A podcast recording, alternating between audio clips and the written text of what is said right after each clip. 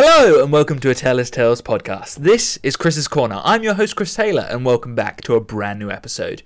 This week I'll be talking about it's of course Rich Dad Poor Dad. Something that I've read twice now, a book that is known as the granddaddy, the foundation of personal finance. Uh, it's been around for 20 plus years now. It has a gold star standard for being able to provide the best, most simplest advice there is. And Albert Einstein said, if you can't explain something simply, then you don't truly understand it. And I stick to that when it comes down to a book that can explain something as not too complex, but complex and boring enough for us all to fall asleep a little bit when it comes down to finances uh, and how to become rich or wealthy or whatever you want to call it. It's a brilliant book. I genuinely think that everyone who wants to understand finance and understand the value of money uh, should give it a go. Or if you just want to learn how to increase your value as a person or increase your value uh, in your bank account, then this is the book for you. And in this podcast, literally all I'm going to do is give up, give a couple of really key points that this book uh, can provide you, what it can give you, and how you're going to learn something. So, first, number one, let's get the big one out of the way. Something that I hear non stop from all of my parents' generation that is the biggest, fattest lie ever told, and something that I had a feeling was a lie when I was younger. I always, I, I, you know, when you have something that sort of sticks at the back of your mind, it doesn't quite make sense to you, is something that this book clarified. And that is having a mortgage and owning a house is not, I repeat, is not an asset. It is a liability. Unless you are getting cash flow, cash in hand, or some sort of cash being sent back to you via dividends or uh, interest or um, rent or any of these things, unless it's real estate being providing you cash flow, it is a liability. If it is purely providing you with expenses, what when, what do I mean by that? I mean if money is coming out of your account and not coming in, that is a liability. If a cost is happening and there is no income, that means it is not an asset. It is a liability. The defin the like the key definition within this book of learning what an asset is and what's a liability is key. And that example there that I've just given you, that's probably 20 years worth of finance within one sentence. A asset is something that gives you money, and an liability is something that takes money from you. It's that simple if you can understand that and understand that owning a car, owning a house, owning MacBooks and watches and all of these things, unless they are providing you with money and you're selling them and getting money back from them off the original value, getting a profit, making cash flow, they're a liability and get rid of them. I, I know uh, I shouldn't say that. That's your lifestyle. You make choices. But my point to this is this: you're told at a very early age that one of the first things you should try to do when you're older is to own your own home. Now, I'm not against that. What I am against is young people getting into 20 to 30 plus year mortgages and therefore selling their future to pay for now. And that is what's happening. It's continued to happen. It's always been happening. And somehow we just let it slide. We talk about all of these big things on the news constantly. And yet this is sludged under the rug. Just just just chucked under there just for no reason whatsoever. This should be headline news.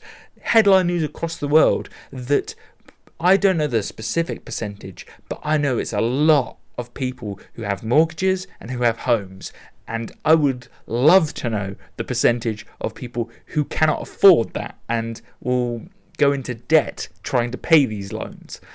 It's probably huge. It's probably as bad as the student loan crisis, but we won't get into that. So, number one, under this book defines to you. If you didn't understand what I just said, then read this book and it will explain it even simpler than that of what an asset and what a liability is. And therefore, you can understand from there how to prioritize how you pay your bills, what you're spending your money on. That's another thing. What I didn't, what I realized very early on is how I can utilize my money. I've I've always been relatively good with saving money. I've been lucky. I was taught by my parents very early on not to get into debt and not to get into serious owing people money I couldn't pay in the future. And that was a really key piece, not to spend money I didn't have on things that didn't have any value or to be patient and if it was worth it, you could buy it. And if you wanted it that much, you can save for it and that makes it that much more special. That's another point that uh, literally that Robert makes in this book. He talks about how his wife wanted a Porsche.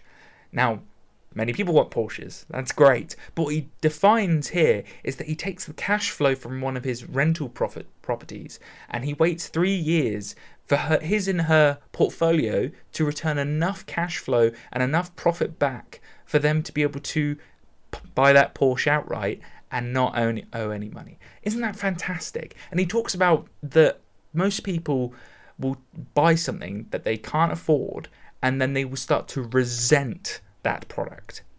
And I love that. I think that's so true. The amount of people who buy things they can't afford and then they start to look at it and think, oh, that thing has cost me this amount of money.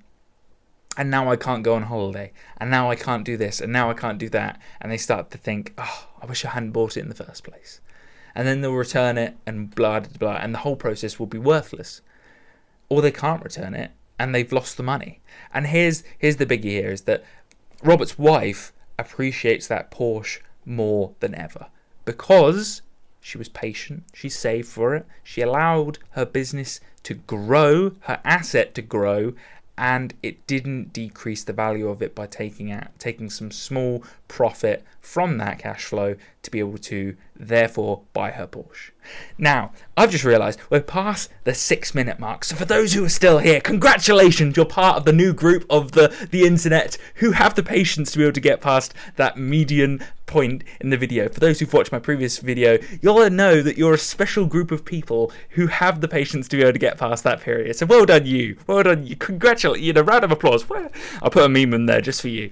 Uh, so that's your reward. Little little marble in the uh, in the jar. but um, apart from silly memes, what I do want to point out is patience is another thing that he he, he doesn't specifically say this in the book, but I do think that it's a real key factor in there in the sense that you have to know that this is going to take some time to become wealthy. One of the key points that he does say is the, the definition of a wealthy person. Now, the person who said it, he's quoting it, he's saying it is that a wealthy man is how long can he last without working?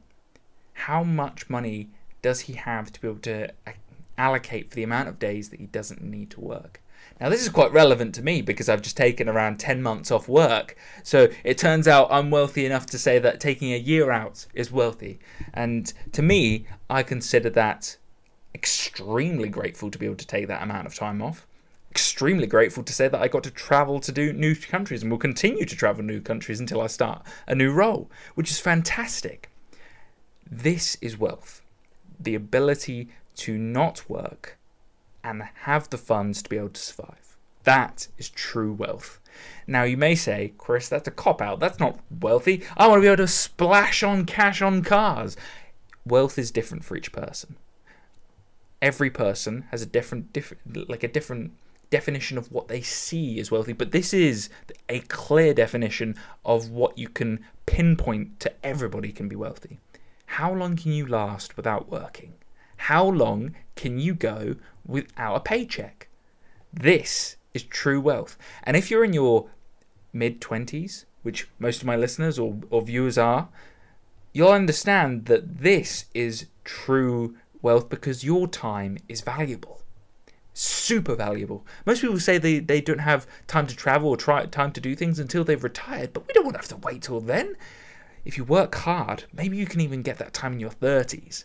And that's the goal, isn't it? When you're prime time, when you're when you've got that energy, when you've got that time to be able to do these things, you don't want to have to wait until the end of retirement to be able to say, ah, now I'm going to do all the things I wanted to do. When you're old and unable to functionally do the things that you want to functionally do. Now, I'm not knocking old people or anything on those lines. If you, if you want to wait until you're 65 to retire and do all this, uh, good for you. That, that's great. If you want to do more and be able to have more days where you don't have to work, this these points will really sit home for you. And I really, if you are listening to this and you are hearing this, this is from a man who's just done what I've said. Like I've taken time off, I've taken, and I've been able to travel and spend money and go traveling the world and do things I really want to do within that period of time. So you know, it, it, it is practical advice here. It's not just me giving you theories. You know, like some of those professors that you hear about uh, talking or or, or uh, um, actually that's a can of worms I'm not going to get into. Anyway, more points on this book. And I'm going to keep this to a 30 minute podcast so that you're not blown by finances and falling asleep halfway. Robert talks about how when he was younger, he had a, a dad who was a professor and lived the poor dad mindset. Now, Robert's dad wasn't a poor man by any sense of the word. He had an income that's quite high and it would like potentially keep him at a relatively high standard. That was great for him, but he didn't understand how to do finances. Now, this is really interesting to see. I don't see it. I, I th- actually, I think my dad's quite good at finances, so I, I can't relate on that scale. But he does have the contrast of his rich dad, who is his best friend's father, who gives this good advice, who gives this idea that instead of working for the company, and climbing the ladder. You should own the ladder. And he makes the phrase mind your own business repetitively throughout the book. Mind your own business is a fantastic phrase. So he's not telling you to quit your job and never work again. The point in this book is that you can build your own business while you're working, while you're doing your full time job, while you've got kids, while you've got wife, got while you've got all these things the earlier uh, earlier you do it, the easier it is. So for the, for those who I talked about earlier, who are the majority between the age of twenty to thirty, this is your time. This is your period of time to be able to utilize a great way to be able to maximize your 30s, 40s, and 50s. 30 years of period of time. You're going to maximize that by not burning the candle at both ends, but by understanding that you can build your own business in your free time while working that eight hour day shift, while doing the job that you're not too keen, or, or maybe you're like me and you're lucky enough to enjoy both, and you can do the, the day job and you can also do something else at the same time. So for me, I've got Taylor's Tales. Taylor's Tales is the business. It's both, a, you know, I'm writing my own book. I've got the podcast. I've got uh, potential YouTube videos, all of these things, extras on the side to be able to potentially monetize one day. You know, 10 years, 10, 30 years' time, doesn't matter how long, you're willing to invest the time in that minding your own business. And this is the investment. This is the investment you make in yourself. So many people get to the old age and say, damn, if I just started this, if I just started that. No. You say now. You say, I don't want regrets. I want to mind my own business. And this is it. If you can start your own business, all a corporation is is literally just you sending a document to the government saying, I would like to set up a business. And all it is is a piece of paper with your business's name on it. That's all it is. It's just officiation. And once you do start your own business and maybe you start making some expenses or maybe you start making some profit, then you can start playing the loopholes that come with it. and there you go. And then this book teaches you how to do it. and, and what I say teaches you, it tells you about some of the loopholes. It tells you about the fact that corporate tax is only 12.5% and the fact that you're paying more, much more than that when it comes down to income tax. You think about that. The more money you make when it comes down to being a corporate rat or in the rat race or anything like that, the more money you make, the more tax you pay. But when you own your own company, that's not the case at all. You can use expenses, you can use company time, you can use the corporate tax, you can use loopholes that come with the all, all of the benefits of owning your own company. And I, I get really excited about this, as you can tell, because it's all so new to me as well. Because I only read this book back in 2020 and I've read this is my second or second or third time reading it again, and I I genuinely think for such a small book, It's got so many lessons, and Robert's a killer. He's on YouTube. You don't need uh, anyone to, to give him any more glory because he's he's covered himself in glory. He's fantastic. Um, he's humble in how he talks about some things as well. I love that he talks about in the book as well how money is nothing.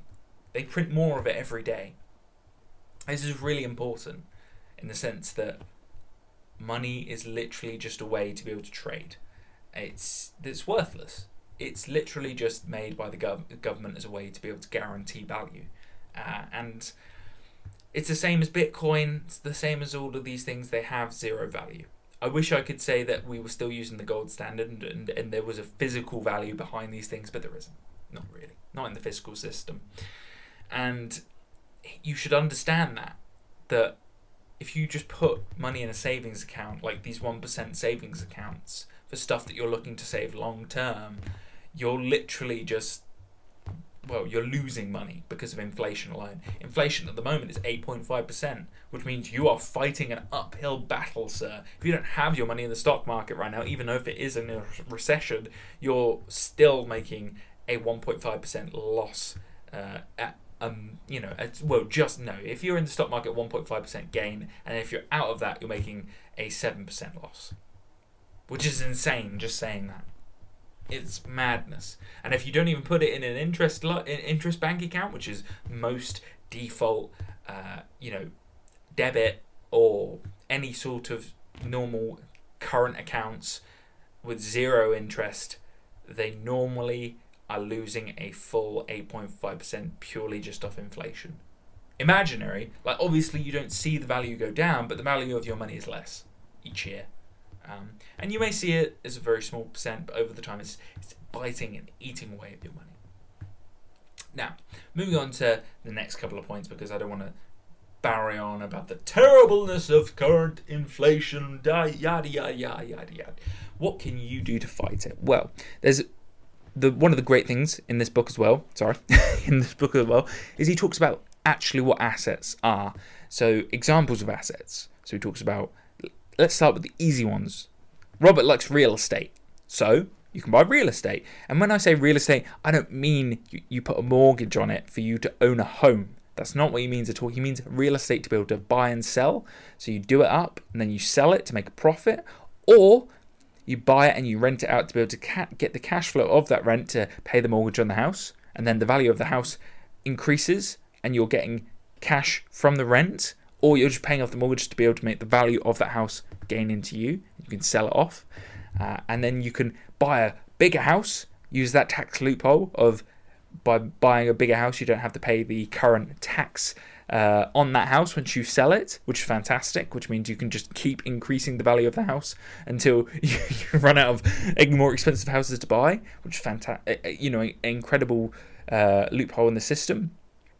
And then you can consider buying stocks. Stocks much easier access nowadays than they used to be with Trading 212, uh, with Vanguard, with all of these platforms that allow you to do very minimal uh, amounts of money being spent on people making transaction fees and all of these horrible stock brokerage things that used to happen where you had to pay a broker to be able to do all this movement of money for you. Madness. Just insane. Vanguard is the way forward. If I was going to suggest to anyone, it's been around for so long and it's got a tiny percentage fee when it comes down to investments. So please go ahead if you're into stocks or even bonds for that matter. You can do that with Vanguard as well, or pensions for that matter as well. On top of that, you've also got intellectual property to be honest though, I don't know many people who are going to be able to find intellectual property unless you're a scientist or someone who has access to new inventions, new ideas, new places. Unless you're in Silicon Valley, maybe, or something along those lines, then it may be why you're you listening to me? You should be smart enough to be able to figure this out for yourself. uh, and then there is, you know, IOUs, but like who who has an IOU nowadays? And there, there was also, uh, I think, a couple of others. I'm trying to think off the top of my head. I don't think there was anything that was major that I'm missing there. There was a couple of he do, he's got a little list within the book, um, but I don't think that they're. The next point I want to make is this: is one of the things that most people do is when it comes down to bills, they will pay their bills last. Pay your bills first, get them out of the way, and then make sure that once you've paid your bills, like when I mean bills, I mean like bills that you can't physically, like rent, for instance. Most people either have a house or they have rent. Now, if you were renting, most people consider that not smart. And they say it, and I hear this all the time, and it drives me absolutely friggin' nuts. You're throwing money away. No, you're not. You're buying freedom. freedom from your parents, freedom from your family, freedom for you, freedom from the from for having personal space, freedom to be able to cancel that contract and move to a new place. When you have a mortgage, you are tied down for 20 to 30 years you have to keep a job. You have to sell your soul to the system that you want to sell it to. This is madness, the amount of people I hear telling me that renting is for suckers. I hear that and see that on a regular basis. It is not. We need to start some sort of finance, like, lesson system at schools because when I hear that, I want to scream. It's absolute madness that people say that it, it gen- genuinely blows my mind. You have, if I hear that from somebody, I know they have zero to no finance knowledge. That means they haven't looked up any system. If I say to them what a dividend is, they have no frigging clue. If I say when they are paid for, they will have no clue. For those who don't know, dividends are paid quarterly by most companies um, and it's based off the amount of money they've made or lost during that period of time. They'll pay dividends whether they like it or not, but most of the time your dividends will be increased if they made more money, and if they made less money, those dividends will be less. It's based off a shareholder to share ratio. Nonetheless, we're not getting too technical here, and I'm having a little bit of a Taylor's tangent, as we say here on this podcast, for those who didn't know. but renting isn't for that, it provides you with freedom and it allows you to be able to have your own space to be able to create these minding your own businesses. And therefore, you shouldn't consider that money wasted. You should consider it as a way for you to be able to have your own freedom. And you should say to yourself that that is a necessity, not something that's being thrown away. So, another point made there.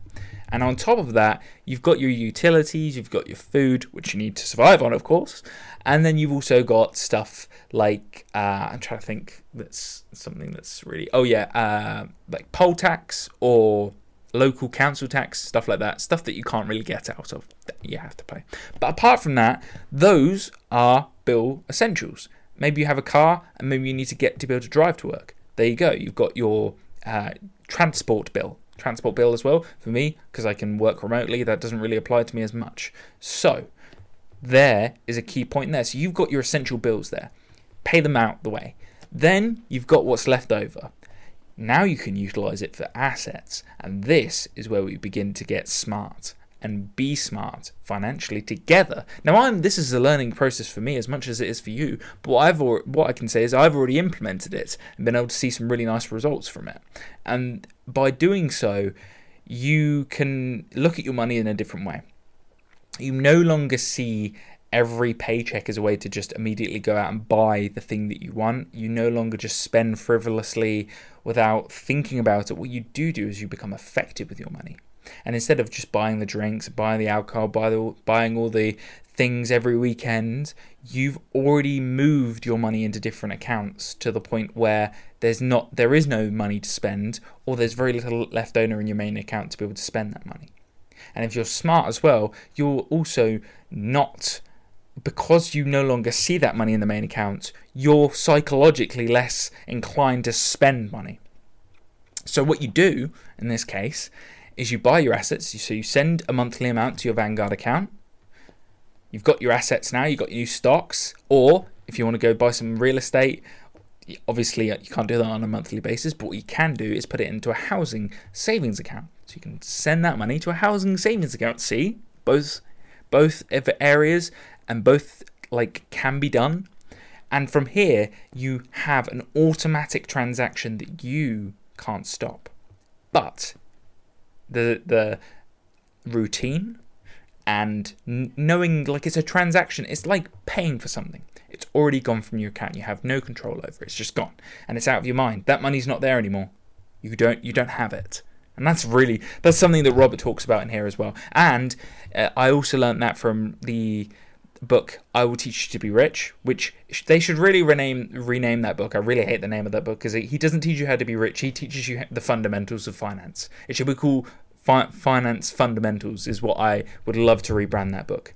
But nonetheless, it's a great point is that if you can remove your money into savings accounts. So let's say you want to go on holiday, you do a 10% account there and you chuck it into a savings account where because it's not long term, it's short term, you don't really need to worry about the interest. So you put it into like a 1 or 2% savings account and you can just know it's out of your main account and therefore the money is no longer available to you. And then you can do the same with other things. You, you start prioritizing things like oh, if you want a new car, if you want a new um, house, you, you put them into different accounts outside of your main account. And then your credit cards and sort of American Express cards or whatever you have you can then know that you shouldn't be using them because you don't have the money in the main account. Or if you're seriously struggling to limit yourself on the money you spend, you should be thinking to yourself, maybe I should snap these cards up and not have credit cards in the first place. And maybe that might be the psychological uh, break that you need to be able to take full control of your finances and really physically say to yourself, all I've got is a debit card, and that debit card I'm going to keep at home away from me, physically out of my sight, so I can't spend from it as well. And that's also something that I've done. I don't carry my debit card on me anymore because number one, it's also a security issue in the sense that if somebody gets hold of my debit card and they spend on it, it takes the bank a lot more time to be able to get my money back than if they steal my credit card. It's the bank's money, and therefore they get it back pretty quickly. and so this is also another thing: is you should be able to consider something. That's not something I've learned from Rich Dad Poor Dad. That's just free advice right there. But Rich Dad Poor Dad also talks about his utilization of his normal jobs. So he talks about Xerox, he talks about being in the Marines, talks about being uh, in just normal jobs as a salesman, and he uses that time to be able to build his asset folder. And if you're in that period of life, which most of us are, in that you know mid to late twenties uh, or in your early thirties, you can utilize this time to be able to build your asset folder too.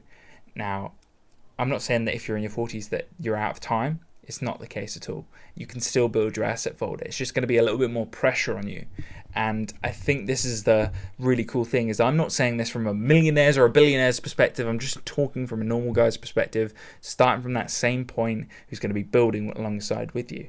And I think a lot of these YouTube uh, podcasts and YouTube videos is guys who've already done it, and it can be a little bit like you you know you feel a little bit daunting because you see this person who's done it successfully and implemented it, and I've done it in some ways, but on the very basic scale. You know, if you say that you've run for a year, you know, you're a very beginner. And it's the same with these finances. I've financially become literate for the first year, so I am still a beginner like yourselves, and this is going to be fun to be able to go through. But I thought I would talk about Rich Dad Poor Dad purely because of some of these points. I think I've really scratched the surface because 30 minutes isn't really enough to be able to talk about some of these uh, financial decisions, but I've really talked about some of the most important points.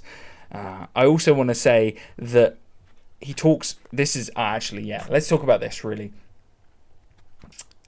Poor dad's financial statement versus rich dad's financial statement. Poor dad's financial statement, he has income and he has expenses, but his asset column is smaller than his liabilities.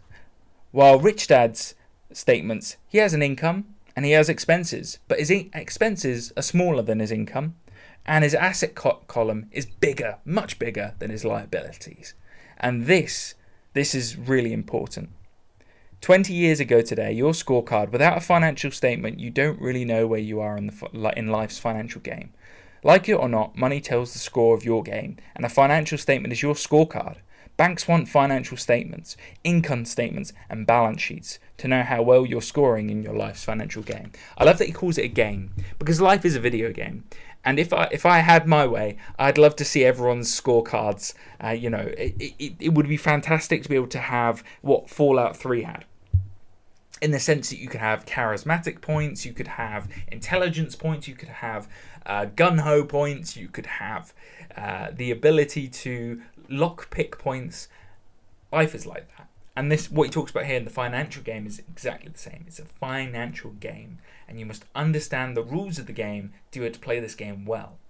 And I'm understanding the rules to a very basic level, but it's you know having a basic understanding of finances is 90% better than 90% of the population, it seems like. And their non understanding and their secondary school level education of finances in the sense that most schools are training worker bees, which is what Robert talks about a lot, in the sense that we are drones to be sent out into the workforce rather than thinkers and entrepreneurs who are looking to be able to build uh, build businesses and mind your own business and to be able to build wealth.